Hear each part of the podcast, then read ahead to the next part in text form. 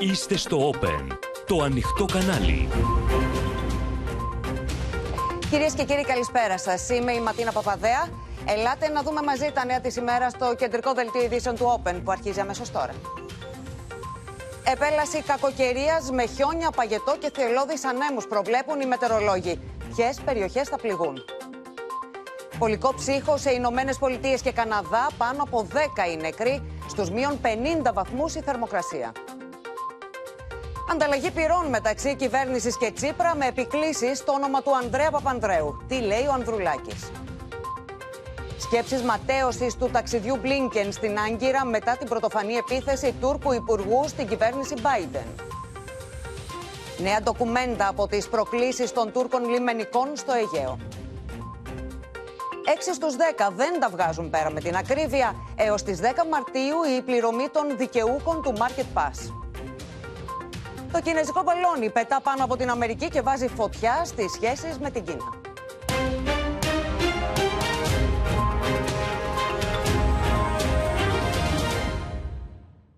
Πρώτον πυλών, κυρίες και κύριοι, είναι το πρώτο σοβαρό κύμα ψύχους του φετινού χειμώνα που φέρνει χαμηλές θερμοκρασίες και χιόνια ακόμα και σε χαμηλά υψόμετρα, πιθανόν και στο κέντρο της Αθήνας. Η έλευση της κακοκαιρίας Μπάρμπαρα κάνει δύσκολο το επόμενο τριήμερο, με τις συσκέψεις των αρμόδιων φορέων να είναι συνεχείς. Σε αυξημένη ετοιμότητα βρίσκονται περιφέρειες και δήμοι, ενώ ήδη μήνυμα του 112 έσταλει νωρίς το απόγευμα στους κατοίκους περιοχών της Αττικής, τη Βιωτία και την Εύβοια. Η κακοκαιρία Μπάρμπαρα είναι πρώτον πυλών. Ισχυρές χιονοπτώσεις, παγετός, πολύ χαμηλές θερμοκρασίες και θυελώδεις άνεμοι θα είναι το σκηνικό για τις επόμενες ημέρες, με τον καιρό να παρουσιάζει ραγδαία επιδείνωση.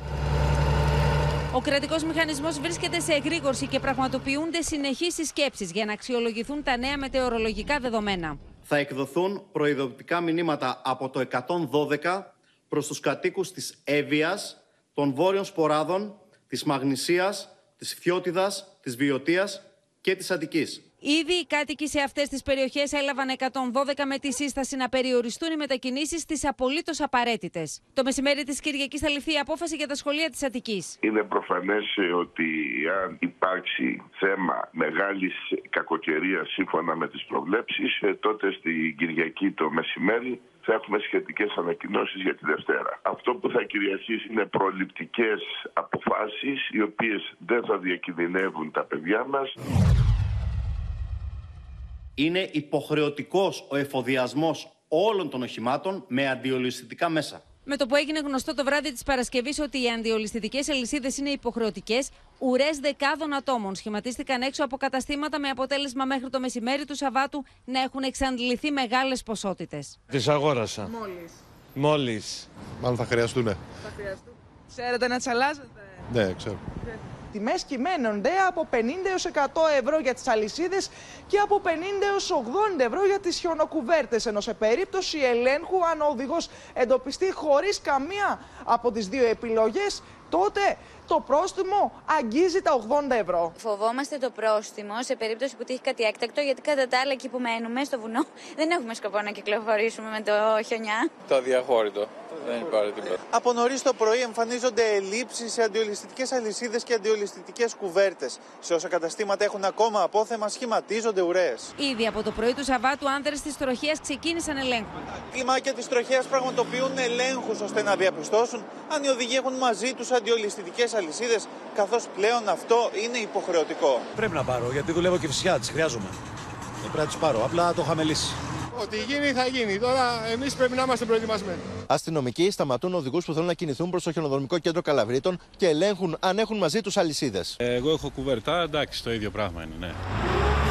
Δήμοι και περιφέρειες βρίσκονται επίποδός. Τα μηχανήματα της περιφέρειας έχουν πιάσει δουλειά από νωρίς το πρωί, καθώς περισσότεροι από δύο τόνοι αλάτι θα διανεμηθούν σε όλους τους Δήμους της Αττικής. Τα μηχανήματα όλοι και το προσωπικό Δήμος μας περιφέρεια είμαστε επίποδός. Η κακοκαιρία αναμένεται να αρχίσει από τα ξημερώματα της Κυριακής. Πρώτον πυλών, λοιπόν, η επιδείνωση λόγω της κακοκαιρίας Μπάρμπαρα, που θα είναι; Κατά κύματα, έχουμε κοντά μας το Κλέαρχο Μαρουσάκη. Να δούμε, Κλέαρχε, πότε και πού αναμένεται να χτυπήσει. Ήδη Ματίν έχουν ξεκινήσει τα πρώτα φαινόμενα προς την κεντρική και βόρεια Ελλάδα. Είχαμε κατά τη διάρκεια σήμερα τη ημέρας χιονοπτώσεις ακόμη και σε χαμηλά υψόμετρα προς την κεντρική και βόρεια επιρωτική χώρα. Το σοβαρότερο όμως κύμα κακοκαιρίας μας έρχεται από απόψε το βράδυ και κυρίως θα λέγαμε αύριο και από τα ανατολικά προς τα δυτικά. Βλέπετε λοιπόν χαρακτηριστικά πώς αναμένεται να κινηθούν τα χιονοκύματα μέσα στις επόμενες ώρες και καθώς βέβαια θα πηγαίνουμε προς την Κυριακή. Επιτρέψτε μου την κίνηση. Βλέπετε μέσα στο Αιγαίο, κυρίως στα δυτικότερα τμήματα του Αιγαίου, αρχίζει να λαμβάνει η χώρα έτσι ένα σχηματισμός χιονοκυμάτων τα οποία θα μετατοπιστούν προς τα δυτικά νότιο-δυτικά και μέχρι αύριο το απόγευμα θα απασχολήσουν τμήματα της Ανατολικής και Νότιας Θεσσαλίας, των Σποράδων, της Αττικοβιωτία, της Εύβοιας, ακόμη όμως και της Ανατολικής Πελοποννήσου. Σε ό,τι αφορά τώρα εδώ το νομό Αττικής, περιμένουμε την επιδείνωση αύριο το μεσημέρι.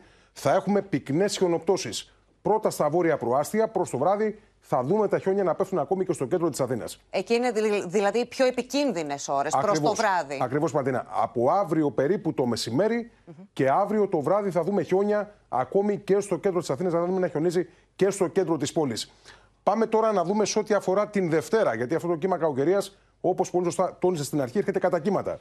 Την Δευτέρα λοιπόν θα επιμείνουν τα φαινόμενα κυρίως προς τα ανατολικά και νότια. Θα μπορούσαμε έτσι να οριοθετήσουμε μία ζώνη από το ύψος του Βόλου και πιο νότια, πάλι δηλαδή στις ίδιες περιοχές. Θα παρουσιάσει εδώ στην Αττική ένα μικρό άνοιγμα ο καιρός προς το μεσημέρι της Δευτέρας. Πάλι όμως αναμένουμε επιδείνωση τις απογευματινές ώρες με πυκνές χιονοπτώσεις και πάλι στο μεγαλύτερο τμήμα του νομού Αττικής. Θα φτάσουν όπως βλέπετε χαρακτηριστικά τα χιόνια μέχρι και τις Κυκλάδες. Θα χιονίσει ακόμα και στην Κρήτη σε πολύ χαμηλά υψόμετρα. Και δεν τελειώνουμε εδώ ματίνα, μιας και όπως θέλουν και τα τελευταία προγνωστικά στοιχεία, θα κρατήσουν αυτές οι χιονοπτώσεις με διαστήματα εξάρτησεων και υφέσεων μέχρι Τετάρτη και Πέμπτη περίπου. Μάλιστα. Κλεάρχε Μαρουσάκη, να σε ευχαριστήσουμε πολύ. Διαρκείας και κατά λοιπόν η κακοκαιρία. Δύσκολες οι επόμενες μέρες. Έχουμε συνδεθεί με τους ε, συναδέλφους. Είναι ο Γιάννης Γιάκας στην Πεντέλη και ο Άρης ε, Κουτσιούκης στη Θεσσαλονίκη. Καλησπέρα και στους δύο. Και Γιάννη, να ξεκινήσουμε από σένα. Σε ετοιμότητα λοιπόν βρίσκονται χιονιστικά μηχανήματα λατιέρες ώστε να δράσουν σε περίπτωση σφοδρής χιονόπτωσης. Δώσε μας όλα τα νεότερα από την ετοιμότητα του μηχανισμού. Ακριβώς, Ματίνα, βρισκόμαστε στην παλιά Πεντέλη και όπως μπορείτε να δείτε, τα μηχανήματα τόσο της περιφέρειας όσο και των Δήμων είναι σε επιφυλακή α, για τον ερχομό της ε, κακοκαιρίας στο νομό Αττικής.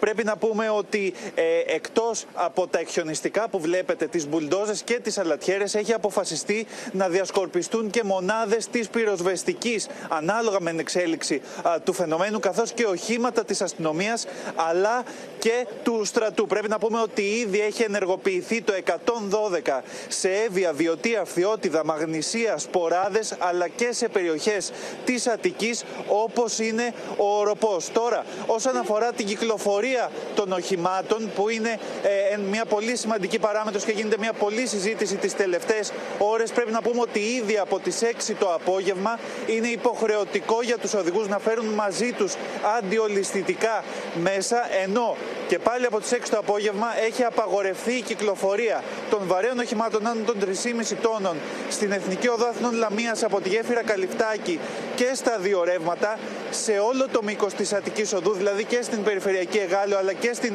ε, Περιφερειακή Ημιτού και στην παλιά Εθνική Οδό Ελευσίνα Στιβών. Πρέπει να πούμε ότι από τις 6 ώρα το πρωί θα απαγορεύεται η κυκλοφορία γενικά στην Πάρνηθα από το Τελεφερίκ και επάνω. Μάλιστα. Γιάννης Γιάκα, σε ευχαριστούμε πολύ. Τώρα Επιποδώσει είναι οι αρχές και στη Βόρεια Ελλάδα για το χήμα χιονοπτώσεων και παγετού. Με τη βοήθεια του Άρη Κουτσιού και θα δούμε τις ε, προετοιμασίες εκεί.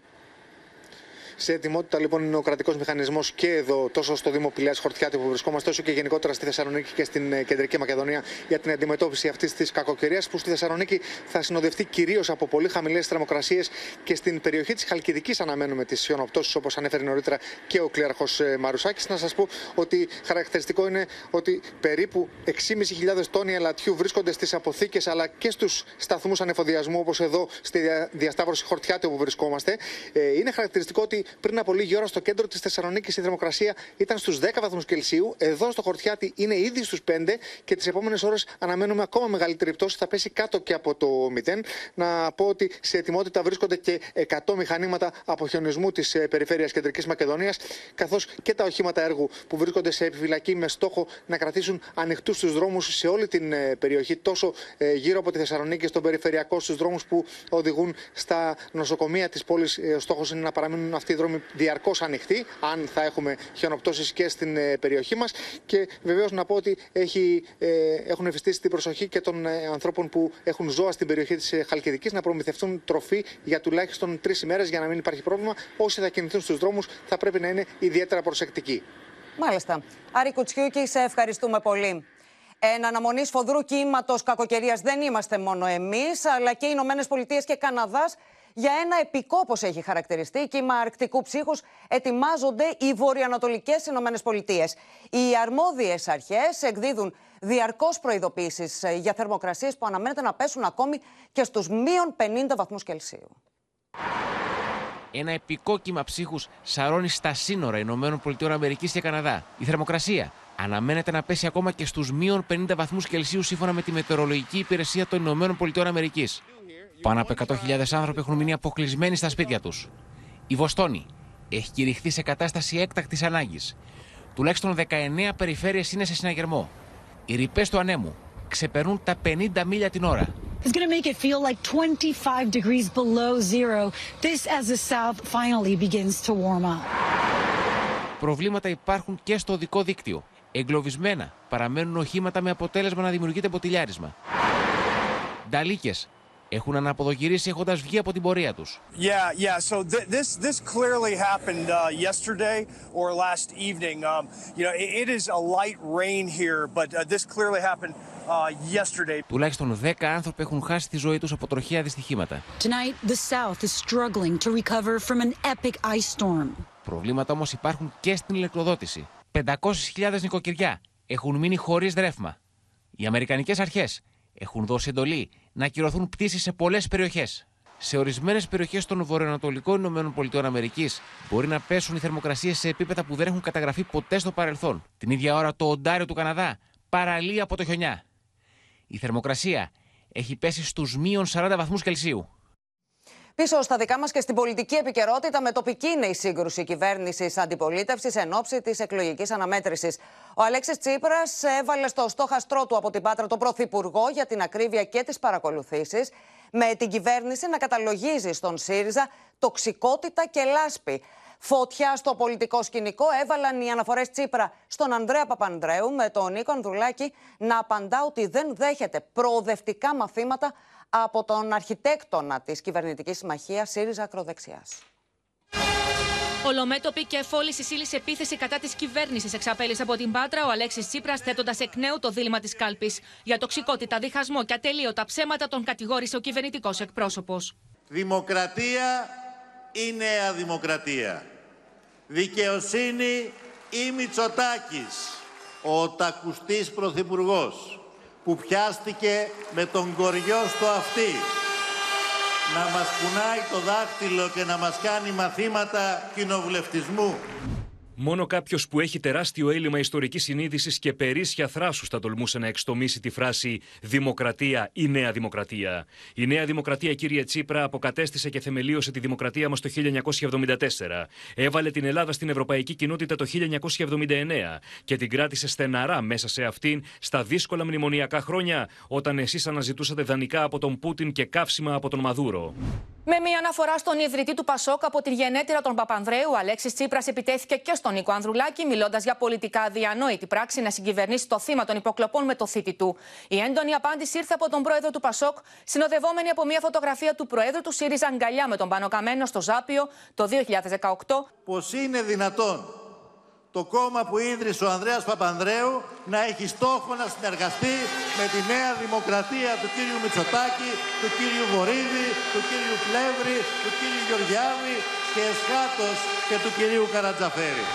Η παράσταση μίμησης του Ανδρέα τελείωσε. Κύριε Τσίπρα, σας παραθέτω μία μόνο εικόνα που ισοδυναμεί με χίλιες λέξεις. Προοδευτικά μαθήματα δεν δέχομαι από τον αρχιτέκτονα της κυβερνητικής συμμαχίας ΣΥΡΙΖΑ Ακροδεξιάς. Ελπίζαμε το Πασόκ να έχει βγάλει τα συμπεράσματά του για τη συνεργασία του με τη Νέα Δημοκρατία, όπως έχει κάνει ο ΣΥΡΙΖΑ για τους ΑΝΕΛ. Παγίδες στείνουν Νέα Δημοκρατία και ΣΥΡΙΖΑ με μοιρασμένους μεταξύ τους ρόλους. Προσπαθούν να διαμορφώσουν συνθήκες εκφυλισμού, από προσανατολισμού στην πολιτική αντιπαράθεση Τώρα φαίνεται πως έχει ανοίξει μέτωπο ΣΥΡΙΖΑ Πασόκ σχετικά με το ποιον ενδέχεται να συνεργαστεί α, μετεκλογικά. Έχουμε συνδεθεί με την Κάτια Φωτιάδου. Όλα ξεκίνησαν Κάτια από τα περί ενδεχόμενου εκβιασμού του Νίκου Ανδουλάκη. Ναι, οι δηλώσεις της εκπροσώπου τύπου του ΣΥΡΙΖΑ περί εκβιαζόμενου Νίκου Ανδρουλάκη, αν μια τυχόν συνεργασία στο μέλλον μεταξύ Νέας Δημοκρατίας και Πασόκ θα είναι προϊόν πραγματικής ουσιαστικής σύγκλησης ή προϊόν εκβιασμού του Νίκου Ανδρουλάκη, ήταν το φυτίλι που έχει ανάψει τη φωτιά και έχει δημιουργήσει ένα μέτωπο μεταξύ του ΣΥΡΙΖΑ και του Πασόκ. Με τοπική λοιπόν σύγκρουση έχει ξεσπάσει μεταξύ των δύο κομμάτων αναφορικά με τις μετεκλογικές συνεργασίες για το σχηματισμό κυβέρνησης, εφόσον δεν υπάρξει αυτοδυναμία από την πρώτη Κυριακή. Δίλημα, όπως λένε από τη Χαριλάου Τρικούπη, ανάμεσα σε Νέα Δημοκρατία και ΣΥΡΙΖΑ δεν υπάρχει. Όταν το Πασόκ λάβει την τρίτη ετολή μετά τις εκλογές της απλής αναλογικής, θα καταθέσει συγκεκριμένο σχέδιο διακυβέρνησης του τόπου, θα προσπαθήσει να, να έχει μια σύγκληση προγραμματική με τα κόμματα, προκειμένου να σχηματιστεί κυβέρνηση. Ακυβέρνητη, όπως έχει πει ο κύριος Ανδρουλάκης, η χώρα δεν θα μείνει, γι' αυτό και ζήτησε και στην Κεντρική Επιτροπή του Κόμματος την περασμένη Κυριακή ισχυρή εντολή από την πρώτη Κυριακή για κυβέρνηση με μια με πρωταγωνιστή τη Δημοκρατική Παράταξη. Ε, θα, θέλω να σας πω ότι το, το μέτωπο αυτό με τον ΣΥΡΙΖΑ φαίνεται πως δεν θα κλείσει σύντομα. Οι χθεσινές δηλώσεις του Αλέξη Τσίπρα από την Πάτρα, που μίλησε για το κόμμα του Ανδρέα Παπανδρέου, ήταν προφανώς η σταγόνα που ξεχύλισε το ποτήρι. Και όπως λένε από την Χαριλάου Τρικούπη, η χειδεολογία και η συνωμοσιολογία δεν έχουν σχέση με την ιστορία της Δημοκρατικής Παράταξης. Θα τηρήσουν το δρόμο της, των θεσμών, θα συνεχίσουν με θεσμικό τρόπο να αντιμετωπίζουν τόσο τον κύριο Μητσοτάκη στο θέμα των υποκλοπών, όσο και τον κύριο Τσίπρα, που από ό,τι φαίνεται προσπαθεί να αλλιεύσει ψηφοφόρους όπως εκτιμούν από τον χώρο του, κεντρό, του κεντρώου χώρου και να παρουσιαστεί αυτός αντί για το Πασόκο στη δεύτερη δύναμη που μπορεί να αντιμετωπίσει τη Νέα Δημοκρατία στην εκλογική αναμέτρηση. Μάλιστα, Κάτια. Η πολιτική αντιπαράθεση παραμένει στο κόκκινο και είναι ενδεικτικό του κλίματος το πώς θα βαδίσουμε μέχρι τις κάλπες. Να σε ευχαριστήσω πολύ. Ανοιχτή σε βελτιωτικές παρεμβάσεις δηλώνει η κυβέρνηση εν ώψη της ψήφισης της τροπολογίας για τον μπλόκο στο κόμμα Κασιδιάρη την ερχόμενη Τρίτη στη Βουλή. Το ΠΑΣΟΚ οδεύει προς ψήφιση της ρύθμισης, ενώ η αξιωματική αντιπολίτευση διαμηνεί ότι δεν προσέρχεται στη συζήτηση στην Ολομέλεια με συγκρουσιακή διάθεση για ένα τόσο σοβαρό θέμα. Διατηρεί ωστόσο επιφυλάξεις και θα καταθέσει τη δική του τροπολογία. Ασκήσεις συνένεσης εν ώψη της ψήφισης της ρύθμισης που θα βάζει μπλόκο στην κάθοδο Κασιδιάρη στις εκλογές. Κυβέρνηση και ΣΥΡΙΖΑ προσέρχονται στη συζήτηση της Τρίτης στη Βουλή χωρίς διάθεση σύγκρουσης σύμφωνα με τα κομματικά τους επιτελεία, χωρίς ωστόσο μέχρι αυτή την ώρα να έχει βρεθεί κοινός τόπος για ευρύτερη πλειοψηφία στην τροπολογία που θα φρενάρει το κόμμα Κασιδιάρη. Η Νέα Δημοκρατία είναι αυτή που πήγε στη φυλακή τη Χρυσή Αυγή, να μην ξεχνάμε.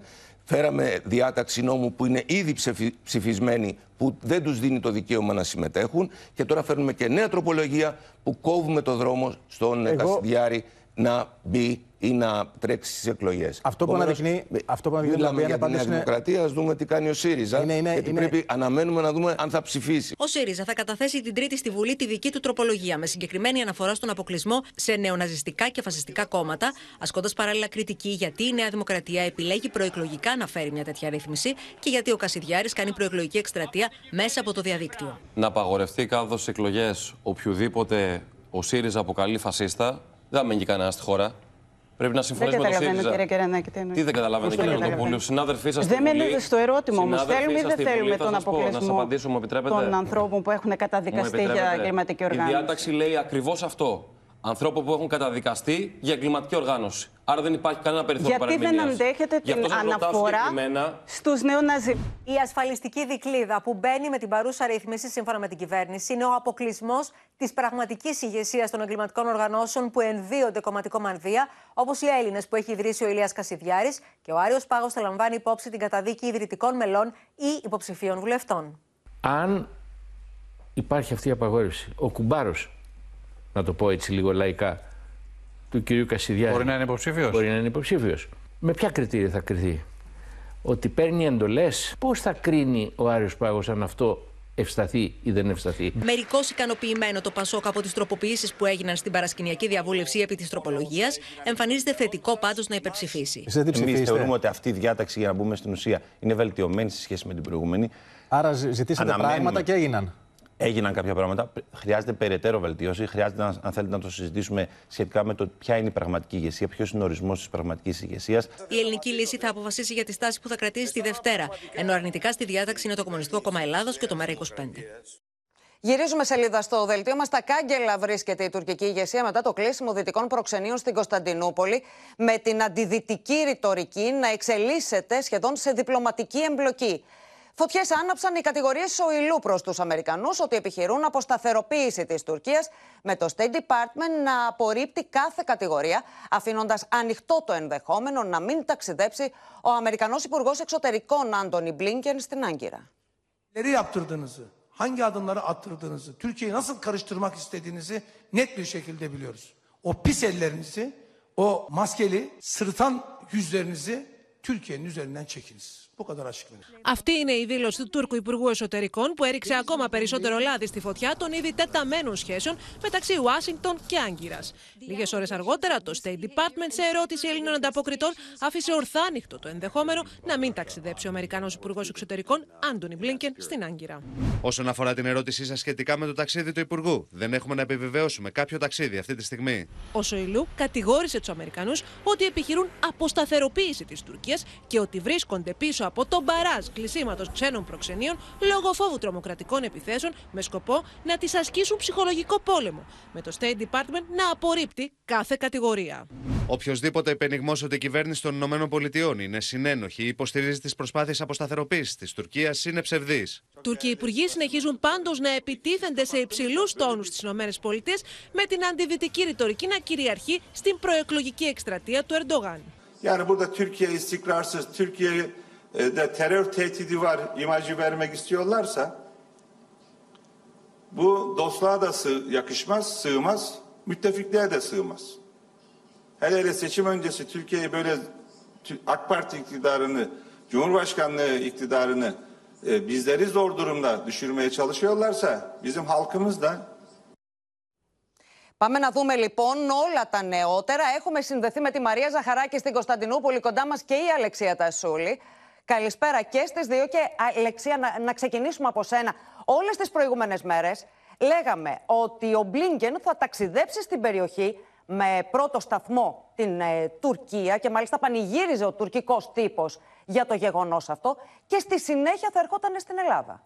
Πράγματι, έχουμε λοιπόν μια σοβαρή διπλωματική εμπλοκή, η οποία προήλθε από τις δηλώσεις του Τούρκου αξιωματούχου Σοηλού, ο οποίος είναι ένας ε, αξιωματούχος ματίνα από τους πιο στενούς συνεργάτες του Ταγί Περντογάν. Είναι μάλιστα αυτός που οργάνωσε και το σοβαρό επεισόδιο με την προώθηση των μεταναστών στον Εύρο το Μάρτιο του 2020 και είναι αυτός που τώρα έφτασε στο σημείο να κατηγορήσει τον Αμερικανό πρέσβη στην Άγκυρα ότι δήθεν ετοιμάζει πραξικόπημα στην Τουρκία. Το State Department λοιπόν χθες με αυτά τα νέα δεδομένα δεν επιβεβαίωσε ότι ο Μπλίνκεν θα πάει στην Άγκυρα. Οι πληροφορίες μας λένε οι εξής: Ότι ο Αμερικανός Υπουργός Εξωτερικών προγραμματίζει να πάει στις 17 Φεβρουαρίου στο Μόναχο για να λάβει μέρος στο Συμβούλιο Εθνικής Ασφαλείας του Μονάχου, όπου θα είναι και ο Κυριάκος Μητσοτάκης εκεί. Στις 19 επρόκειτο να πάει στην Άγκυρα και στις 20 είναι να έρθει στην Αθήνα. Από το Υπουργείο Εξωτερικών έχουν κρατήσει την ημερομηνία αυτή. Έχουν γίνει όλες οι διπλωματικές συνεννοήσεις και τον περιμένουμε στις 20 στην ελληνική πρωτεύουσα. Εάν τελικά ο Μπλίνκεν δεν πάει στην Άγκυρα, θα μιλάμε για ένα σοβαρό διπλωματικό θέμα, το οποίο είναι πολύ μεγαλύτερο, διότι δεν είναι μόνο οι Αμερικανοί που είναι ενοχλημένοι ε, με τον Ερντογάν, αλλά και γενικότερα η Δύση. Εδώ βλέπουμε τον Ερντογάν να έχει οικονομικές συναλλαγές με την Ρωσία, να συνεχίζει να, να πουλάει μικροτσίπς και άλλα χημικά και άλλα προϊόντα προς την ε, Μόσχα. Αυτά τα βλέπουν οι Αμερικανοί, τα ξέρουν. Γι' αυτό και τις προάλλες πήγε ο Αμερικανός Υπουργός Οικονομικών στην Άγκυρα, είδε τους ε, αξιωματούχους τους ε, Τούρκους και τους διεμήνυσε ότι αν συνεχιστεί αυτή η κατάσταση θα επιβληθούν κυρώσεις, Ματίνα. Μάλιστα, Αλεξία Τασούλη, ευχαριστούμε πολύ. Και ο Τούρκος Υπουργός Εξωτερικών Μευλού Τσαβούσογλου επανήλθε με νέες δηλώσεις, νέες απειλές κατά της Δύσης, κατά των εννέα χωρών που έκλεισαν προξενία στην Τουρκία. Πάμε να ακούσουμε τι είπε και αμέσως μετά α, θα συνδεθούμε με τη Μαρία Ζαχαράκη στην Κωνσταντινούπολη. Her şey açık ortada. Çağırdık biz de bakanlığa. Gerekli uyarıları yaptık. Bunun kasıtlı olduğunu biliyoruz dedik. Ne yapmak istediğinizi de biliyoruz dedik. Türkiye'yi istikrarsız göstermeye çalışıyorsunuz. Bunun da farkındayız. Bu tür adımları bu, bu tür adımlardan vazgeçmezseniz biz de ilave gereken tedbirleri alacağız dedik. hadlerinde bildirdik. Έχουμε λοιπόν νέα μηνύματα προς τη Δύση. Διαστόματος Τσαβούσογλου, Μαρία Ζαχαράκη. Να πιάσω το νήμα Ματίνα από εκεί που το άφησε η Αλεξία. Εδώ το θέμα με τα προξενία έχει ήδη εξελιχθεί σε μείζον διπλωματικό θέμα. Ο Τούρκος Υπουργός Εξωτερικών Τσαβούσογλου σήμερα είναι η δεύτερη μέρα που στέλνει προειδοποίηση στους πρέσβεις της Δύσης. Ήταν οργισμένος όπως τον είδαμε και λίγο πριν. Βέβαια, να πούμε ότι έχει έναν τόνο παρακάτω από τον Σουλεϊμάν Σοηλού, τον Υπουργό Εσωτερικών, έτσι τουλάχιστον όπως τον είδαμε χθες. Ωστόσο, και ο Τσαβούσογλου πάλι σήμερα προειδοποίησε τις δυτικές πρεσβείες ότι η Άγκυρα θα λάβει έξτρα μέτρα. Αν δεν σταματήσουν αυτό το κίνημα, το να κλείνουν τα προξενία το ένα μετά το άλλο εδώ στην Κωνσταντινούπολη και να δείχνουν ουσιαστικά μία Τουρκία ανάρκη που ανα πάσα στιγμή θα εκραγεί και ότι θα υπάρξει μπαράς τρομοκρατικών χτυπημάτων. Δεν έκανε πάντως ο Τούρκος Υπουργός Εξωτερικών, δεν έκανε καμία ανοίξη εναντίον της Αμερικής και αυτό θα πρέπει να το επισημάνουμε. Μίλησε αντίστοιχα για νάρκες που βάζουν οι τρομοκρατικές οργανώσεις, είπε, στην ένταξη της Σουηδίας. Και επίσης να επισημάνουμε και το άλλο, ότι ούτε ο Τούρκος Πρόεδρος έχει μιλήσει καθόλου για το θέμα αυτό, παρότι έκανε δύο ομιλίες σήμερα, παρότι είναι το νούμερο ένα θέμα στις τουρκικές εφημερίδες και τον τουρκικό τύπο. Ίσως, λέμε, ίσως να μην θέλουν να τεινάξουν την επίσκεψη Μπλίνκεν στον αέρα, λέγοντας κάτι περισσότερο από αυτά που είπε ο Σουλεϊμάν Σοηλού. Ο Μευλού Τσαβούσογλου να πω επίσης ότι έχει ξεκινήσει βέβαια και εκείνος τις προεκλογικές του ομιλίες, εκθίασε σήμερα την εξωτερική του πολιτική και μίλησε και πάλι για το Αιγαίο, μίλησε και πάλι για τη Μεσόγειο, προειδοποιώντας και πάλι εδώ ότι λαμβάνουν λέει τα απαραίτητα μέτρα και ότι μιλάνε στην Αθήνα στη γλώσσα που καταλαβαίνει. Έτσι είπε χαρακτηριστικά. Δύση και Ελλάδα λοιπόν έχουν μπει πλέον, όπως βλέπουμε, στην προεκλογική ατζέντα της Άγκυρας και της Τουρκίας. Μάλιστα. Μαρία Ζαχαράκη, σε ευχαριστούμε πολύ. Σε αυτό το περιβάλλον και με έντονες τις γεωπολιτικές διεργασίες και εξελίξεις, Νέο βίντεο ντοκουμέντο από περιστατικό τουρκικής προκλητικότητας στο Αιγαίο φέρνει στο φως της δημοσιότητας στο Open. Όπως θα δείτε, τουρκική ακτέωρο πλησίασε για ακόμη μία φορά κοντά σε ελληνικό σκάφος, ενώ παρενόχληση καταγγέλουν και ψαράδες στο Ανατολικό Αιγαίο. Τουρκική ακτεωρός πλησιάζει επικίνδυνα σκάφος του λιμενικού σώματος και προσπαθεί να το εμβολήσει. Είναι ακόμη ένα περιστατικό που έγινε πριν από λίγο καιρό ανοιχτά του φαρμακονησίου και καταδεικνύει την αυξημένη ένταση στο Αιγαίο. Το γεγονός ότι ακόμα δεν έχουμε κάποιο ατύχημα ή ακόμα και δυστύχημα στις ελληνικές θάλασσες οφείλεται αποκλειστικά και μόνο στην αυτοσύνη, την εμπειρία, την αποφασιστικότητα και την ψυχραιμία που επιδεικνύουν τα πληρώματα των ελληνικών σκαφών. Τα τουρκικά σκάφη, όπως φαίνεται στο αποκλειστικό βίντεο του Open, προκαλούν διαρκώς στο Ανατολικό Αιγαίο. Έχουν αντιμετωπίσει και στο παρελθόν παρόμοια περιστατικά στο πλαίσιο της ε, φύλαξης των θαλασσίων συνόρων της πατρίδας μας και της Ευρώπης και στο πλαίσιο της καθημερινής και τατική προσπάθειας που καταβάλουν για την ε, διαχείριση του μεταναστευτικού ζητήματος. Σαρά καταγγέλει πως τουρκικά σκάφη υπάρχουν σε καθημερινή βάση κοντά στα ίμια. Θα σου ξεκινήσω από κάτω, ας πούμε, από τα. Καλό λέμε από τα ίμια. Εκεί υπάρχει μόνιμα 24 ώρες το 24ωρο. Όταν λέμε 24 ώρες, εννοούμε 365 μέρες το χρόνο. Μία ακτεωρός, η οποία αλλάζει 8 η ώρα το πρωί έρχεται η μία, μέχρι το βράδυ και φεύγει η άλλη και το καθεξής. Εάν πλησιάσουμε εμείς οι μηχανότραντες στο 1,80 περίπου, έρχεται δίπλα μας και μας διώχνει. Οι λιμενικές αρχές είναι σε αυξημένη επιφυλακή μετά τη διπλή καταδίωξη διακινητών μεταναστών με πυροβολισμούς που έγινε στην ΚΟ πριν από δύο ημέρες. Βλέπει ο λαθροκινητής ότι εμείς επιτηρούμε για την αποτροπή τέτοιων είδων σκαφών και τι κάνει, γυρίζει πίσω για να μην τον, ε, για να μην τον οδηγήσουμε στη δικαιοσύνη. Οι θαλάσσιες περιπολίες από το λιμενικό σώμα θα εντατικοποιηθούν τις επόμενες ημέρες. Σε αντίθεση τώρα με την κρίση στις σχέσεις Τουρκίας-Ηνωμένων Πολιτειών, οι σχέσεις της Ελλάδας με την Αμερική φαίνεται ότι είναι πιο συμμαχικές. Ένα από τα μεγαλύτερα αεροπλανοφόρα έχει καταπλέψει στον Πειραιά. Πάμε στο Μίλτο Σακελάρη που θα μας πει περισσότερα. Μίλτο. Ακριβώς, Ματίνα. Πρόκειται για το πυρηνοκίνητο αεροπλανοφόρο George Bush, το οποίο βρίσκεται στο φαλυρικό ε, όρμο. Βλέπουμε εδώ και τις σχετικές εικόνες. Έχει απαγορευτεί η θαλάσσια κυκλοφορία στο συγκεκριμένο σημείο. Επιτρέπονται μόνο σκάφη του λιμενικού και τα τροφοδοτικά σκάφη του αεροπλανοφόρου. Να πούμε ότι έχει 5.500 μέλη στο πλήρωμά του. Το επισκέφθηκε ο Υφυπουργός Άμυνας Νίκος Χαρδαλιάς, συνοδευόμενος από στελέχη του Υπουργείου Άμυνας. Τον υποδέχθηκε ε, εκεί ο πλοίαρχος καπετάνιος του αεροπλανοφόρου. Να πούμε πώς θα μείνει στη χώρα μας μέχρι την ερχόμενη Τρίτη Ματίνη. Μάλιστα, Μίλτος, σε ευχαριστούμε πολύ.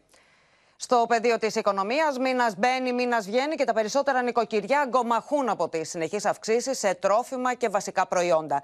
Η κυβέρνηση θα επιχειρήσει να σβήσει μέρος της φωτιάς των ανατιμήσεων με το Market Pass, με την πλατφόρμα των αιτήσεων, να ανοίγει στις 20 Φεβρουαρίου, όπως δήλωσε στο Open ο αναπληρωτής Υπουργός Ανάπτυξης Νίκος Παπαθανάσης. Δεν φτάνουν τα λεφτά μας.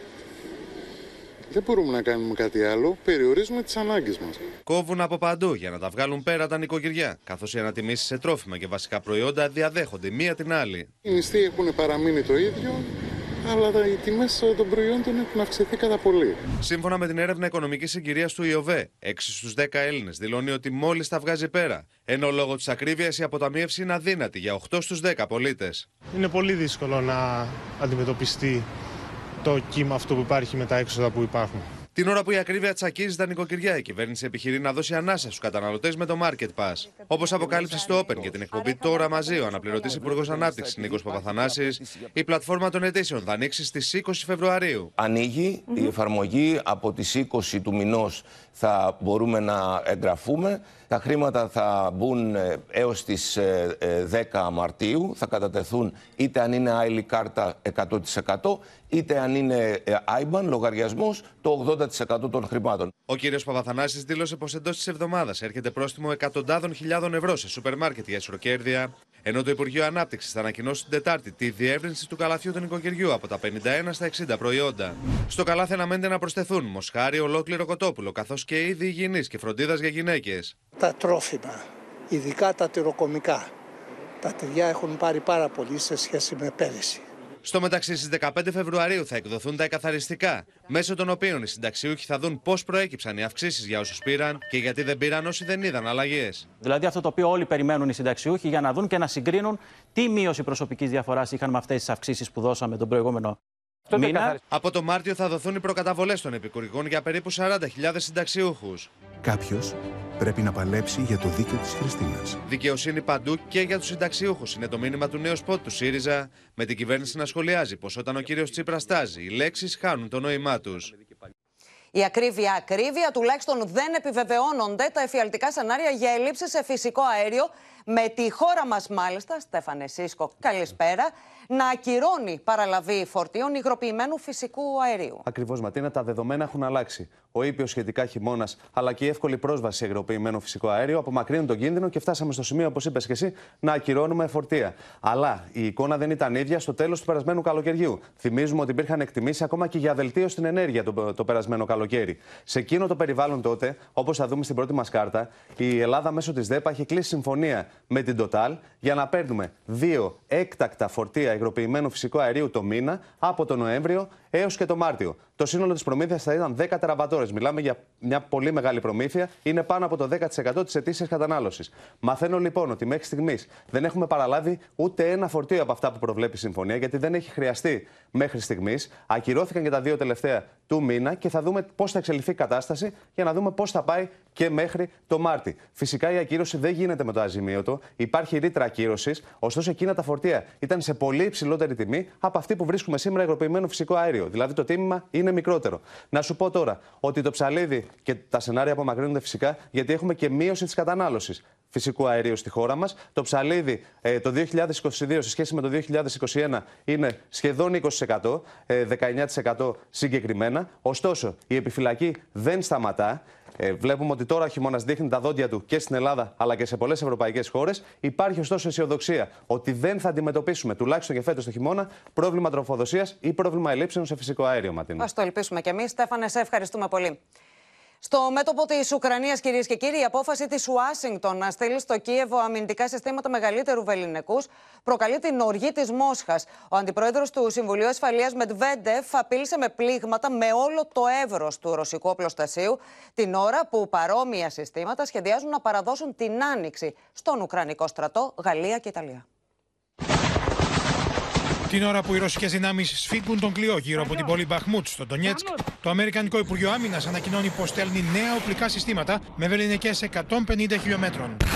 Πλέον θα μπορούν να πλήξουν στόχους σε διπλάσια απόσταση από ό,τι τα συστήματα HIMARS με τα οποία η Ουάσιγκτον έχει εξοπλίσει μέχρι τώρα το Κίεβο. We will be providing uh, ground launch small diameter bombs to Ukraine.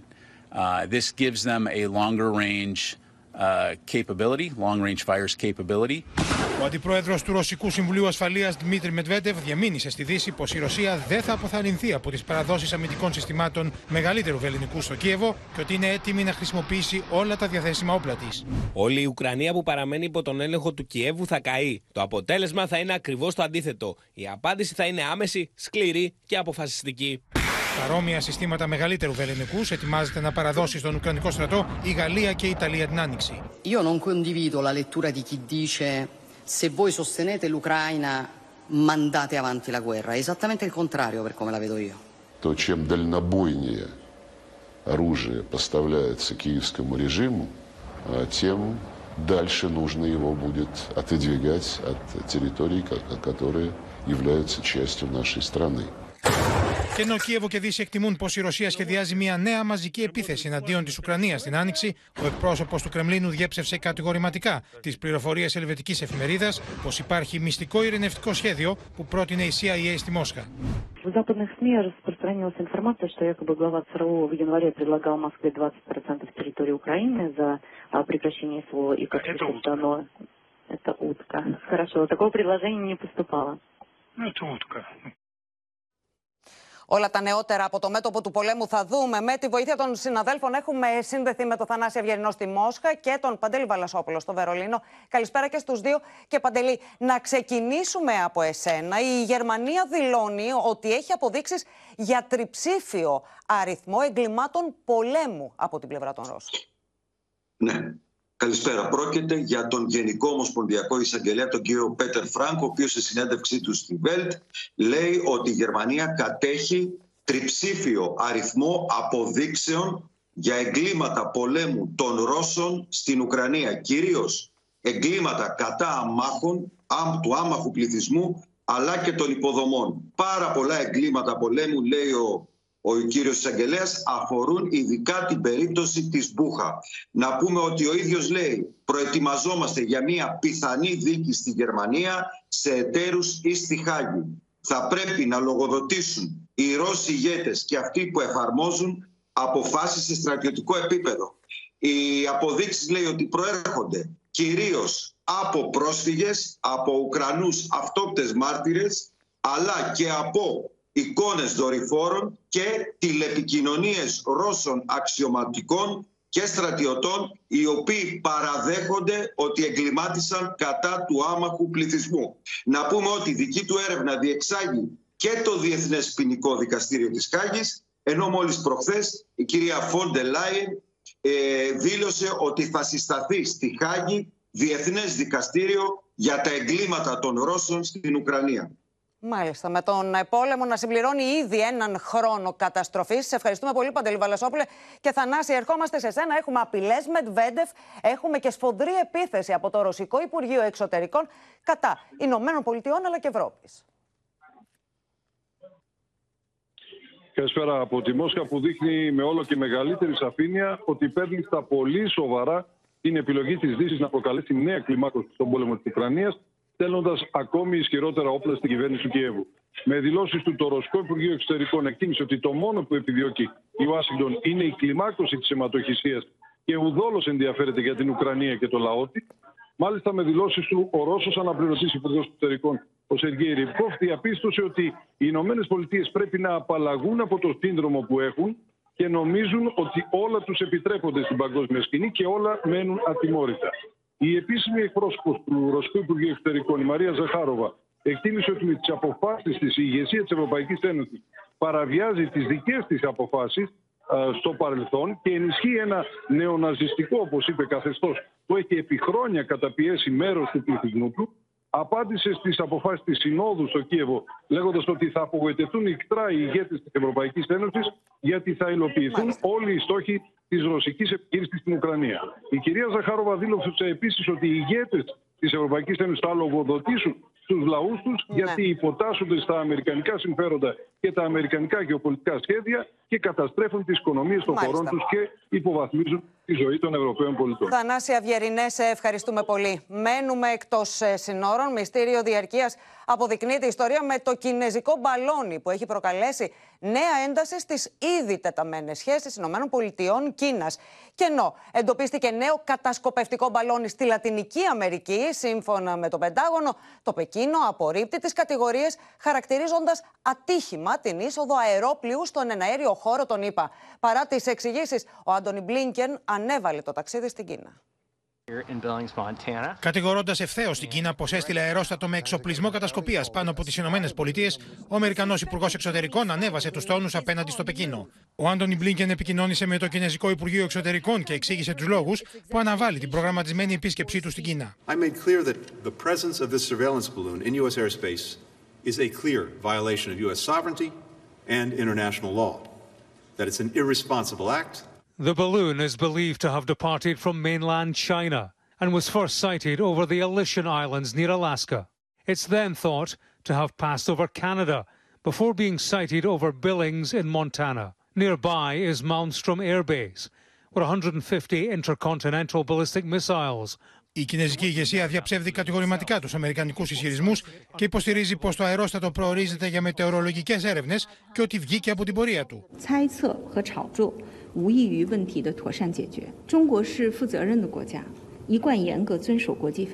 Μάλιστα, σύμφωνα με το Πεντάγωνο, εντοπίστηκε τις τελευταίες ώρες και δεύτερο αερόστατο που πετά πάνω από χώρες της Λατινικής Αμερικής. Αμερικανοί ειδικοί εκτιμούν πως ο εξοπλισμός του μπαλονιού που έχει διαστάσει όσο τρία λεωφορεία ενδέχεται να έχει τεχνολογίες παρακολούθησης, τις οποίες δεν διαθέτει ο Αμερικανικός στρατός.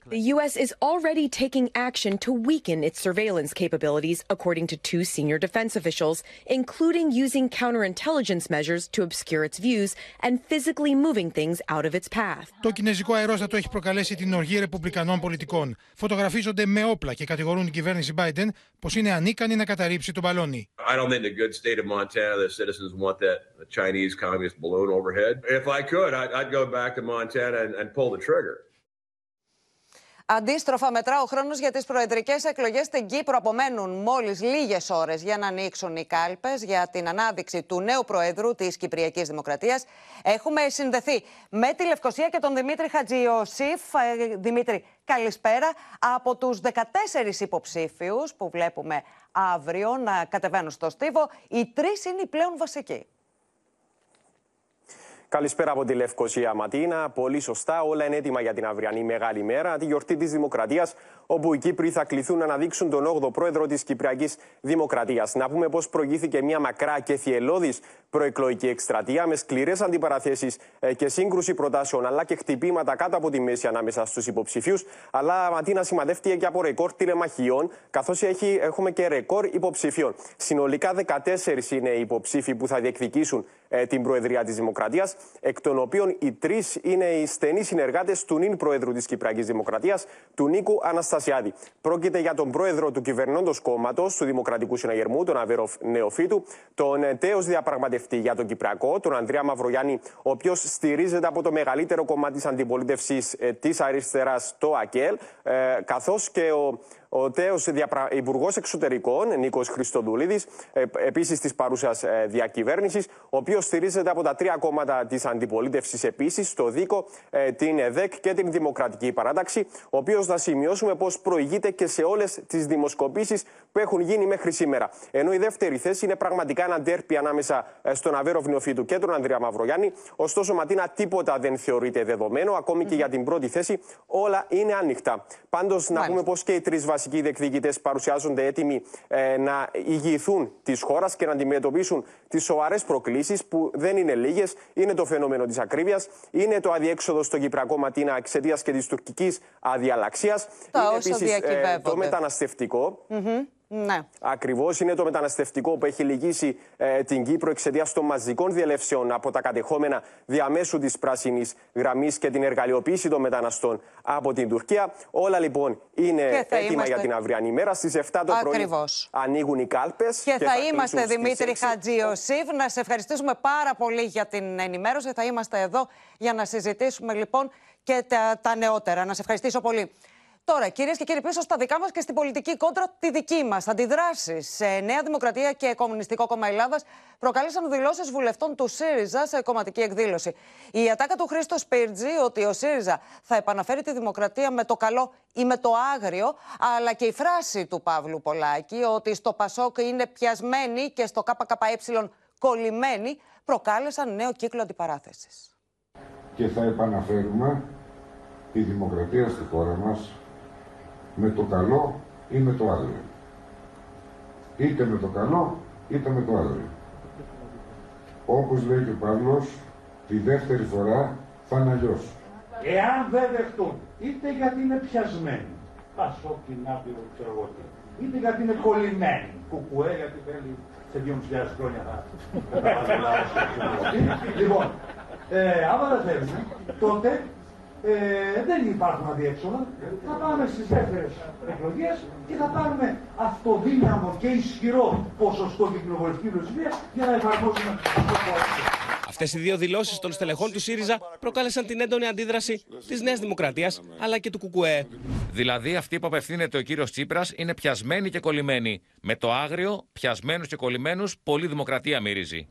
Οι στονισμένες αήθει επιθέσεις της ηγετικής ομάδας του ΣΥΡΙΖΑ κατά του Πασό Κινήματος Αλλαγής καταδεικνύουν ότι η κυβερνητική σύμπραξη με τον Πάνο Καμένο δεν είναι διόλου τυχαία. Άλλωστε, συνέβη δύο φορές. Απόλυτα αναμενόμενο τα στελέχη του ΣΥΡΙΖΑ να αναμασούν τη διαχρονική συκοφαντία των συστημικών κομμάτων και ιδιαίτερα της αμαρτωλής σοσιαλδημοκρατίας. Σε βάρος του Κουκουέ, περικολλημένων που θέλουν να έρθει ο λαός πίσω 2.500 χρόνια. Παγκόσμια ημέρα κατά του καρκίνου σήμερα και το μήνυμα είναι ότι η πρόληψη και η έγκαιρη διάγνωση σώζουν ζωές. Στην Ελλάδα, σχεδόν το 1 τέταρτο των θανάτων οφείλεται σε κάποια μορφή καρκίνου, ενώ εξαιτίας της πανδημίας η προσυμπτωματική, η έγκαιρη έλεγχη τα τελευταία τρία χρόνια μειώθηκαν κατά 40%. Η πρόληψη και η έγκαιρη διάγνωση σώζουν ζωές. Αυτό είναι το κυρίαρχο μήνυμα για την Παγκόσμια ημέρα κατά του καρκίνου και πιο επίκαιρο από ποτέ. Η Μαρία Πολύζου, που διαγνώστηκε το 2019 με καρκίνο του μαστού, πάλεψε και νίκησε. Χρειάστηκε να δώσω μια πολύ μεγάλη μάχη. Νομίζω ότι δεν μπορούμε να περιμένουμε άλλο από το μία φορά το χρόνο να πηγαίνουμε να κάνουμε το ραντεβού μας με την υγεία. Ουσιαστικά είναι το ραντεβού μας με τη ζωή. Σίγουρα ο καρκίνος δεν ναι, νικέται. Το 1 τέταρτο των θανάτων στη χώρα μας οφείλεται στον καρκίνο, με τις προβλέψεις των ειδικών να είναι απεσιόδοξες για όσα έρχονται. Έχουμε 65.000 νέα κρούσματα ετησίως καρκίνου και 32.000 θανάτους που οφείλονται στον καρκίνο. Ο καρκίνος θα είναι η πρώτη αιτία θανάτου στα χρόνια που έρχονται. Μεγάλος αριθμός περιστατικών καρκίνου θα μπορούσαν να είχαν αποτραπεί μέσω της έγκαιρης διάγνωσης. Είναι ενδεικτικό ότι 5.200 γυναίκες εντόπισαν ύποπτα ευρήματα μέσω προληπτικών εξετάσεων στο πλαίσιο του προγράμματος Φόφη Γεννηματά. Σε μια περίοδο κατά την οποία λόγω και της πανδημίας οι προσυπτωματικοί έλεγχοι μειώθηκαν κατά 40%. Η έγκαιρη διάγνωση μειώνει τη θρησιμότητα από τον καρκίνο της μήτρας σε, ε, του τραχύλου διαγνώτη της μήτρας σε ένα ποσοστό 70%. Μόνο 25 έως 30% των Ελληνίδων γυναικών που πρέπει να κάνουν τεστ ΠΑΠ το κάνουν. Για τη σημερινή Παγκόσμια ημέρα κατά του καρκίνου, ο Πρωθυπουργός Κυριάκος Μητσοτάκης έστειλε το δικό του μήνυμα. Η μάχη απέναντι στον καρκίνο είναι μια υπόθεση που αφορά όλους μας. Είναι μια μάχη που δίνουμε και θα δίνουμε μαζί, πολίτες και πολιτεία. Γι' αυτόν τον λόγο, έχουμε εξ αρχής θέσει ως προτεραιότητα και εφαρμόζουμε ένα ολοκληρωμένο σχέδιο αντιμετώπισης με αιχμή τις πολιτικές μας για την πρόληψη. Στο αντικαρκυνικό νοσοκομείο Άγιος Σάβα βρέθηκε το πρωί Υπουργός Υγείας Θάνος Πλεύρης. Με χαμόγελα και βραβεύσεις συνοδεύτηκε η τιμητική εκδήλωση για τους υποστηρικτικούς φορείς του Olympic Day Run Greece, που πραγματοποιήθηκε στο κατάμεστο αμφιθέατρο του Ολυμπιακού Μουσείου Θεσσαλονίκης. Μια εκδήλωση που έχει γίνει θεσμός για την πόλη και όχι μόνο, με τον πρόεδρο του Ολυμπιακού Μουσείου και αντιπρόεδρο της Ελληνικής Ολυμπιακής Επιτροπής, Τέλειο Αγγελούδη, να κάνει αναφορά για πρώτη φορά στην υποψηφιότητά του για τη διεκδίκηση του Δήμου Θεσσαλονίκης. Σε μια λαμπερή εκδήλωση παρουσία πληθυσμού κόσμου, ο πρόεδρος του Ολυμπιακού Μουσείου είπε ένα μεγάλο ευχαριστώ στους υποστηρικτές του Olympic Day Run Greece, του μοναδικού Ολυμπιακού Αγώνα Δρόμου της Ελλάδας. Είναι μια εκδήλωση η οποία επιβεβαιώνει αυτό που είχαμε υποσχεθεί πέντε χρόνια. ότι θα κάνουμε έναν διεθνή Ολυμπιακό θεσμό, τον οποίο το φέραμε και θα τον κρατήσουμε στην πόλη. Είναι μια εκδήλωση ετήσια, θεσμός πλέον για το Ολυμπιακό Μουσείο. Τιμήθηκαν εκπρόσωποι φορέων που βρίσκονται διαρκώς δίπλα στον θεσμό. Τίποτα δεν μπορεί να κάνεις χωρίς την βοήθεια και τη συνεργασία. Και εδώ είναι το αποτέλεσμα στην πράξη. Βοηθάει κάποιος και τελικά αυτή η βοήθεια βγαίνει στο δρόμο, τρέχει, εμπνέει νέα παιδιά. Ε, είναι πάντα χαρά για μας να βοηθάμε το Ολυμπιακό Μουσείο και το φοβερό έργο που κάνει διαχρονικά. Οι πρωτοβουλίες που έχουμε να κάνουν τόσο με τον αθλητισμό όσο και με την νεολαία με βρίσκουν πάρα πολύ κοντά τους γιατί πιστεύω πάρα πολύ στον αθλητισμό, πιστεύω στους νέους ανθρώπους αλλά και στην υγεία. Ο πρόεδρος του Ολυμπιακού Μουσείου, Στέλιος Αγγελούδης, μίλησε και για το όραμά του για την πόλη μετά την επίσημη ανακοίνωση της υποψηφιότητάς του για τον Δήμο Θεσσαλονίκης. Ό,τι κάνουμε στον αθλητισμό, ό,τι έχουμε μάθει να κάνουμε στην Ολυμπιακή Επιτροπή, δηλαδή ομάδες ισχυρές, ομάδες που παλεύουν για τον κοινό στόχο, θέλουμε να το μεταφέρουμε και στην πόλη μας. Νομίζω ότι η πόλη το χρειάζεται και εύχομαι και ελπίζω ότι ο κόσμος και οι πολίτες της Θεσσαλονίκης θα μας δώσουν τη δύναμη γι' αυτό. Μεγάλη ήταν η συγκίνηση όταν ανέβηκε στο βήμα η σύζυγος του Αλέξανδρου Νικολαίδη, Δώρα Τσαμπάζη. Το Ολυμπιακό Μετάλλιο του Πεκίνου του Αλέξανδρου θα εκτεθεί για πέντε χρόνια στο Ολυμπιακό Μουσείο της Θεσσαλονίκης για να του επισκέπτονται μαθητές. Στην εκδήλωση βραβεύτηκαν και εθελοντικές οργανώσεις, σωματεία καθώς και οι χορηγοί της διοργάνωσης. Και στο σημείο αυτό ολοκληρώθηκε το κεντρικό δελτίο ειδήσεων. Μείνετε στο Open. Αμέσως μετά η ελληνική ταινία «Ο Μπακαλόγατος» και στις 10 μην χάσετε την πρεμιέρα του δεύτερου κύκλου της δραματικής σειράς του Open, Κόκκινο ποτάμι συνέχεια σε σκηνοθεσία Μανούσου Μανουσάκη. Στις 11 έρχεται ο Γιάννης Μπέζος και το «Ό,τι αγαπώ» με ένα ξεχωριστό αφιέρωμα στο Στέλιο Καζατζίδη. Κυρίες και κύριοι, από όλους εμάς, καλό βράδυ.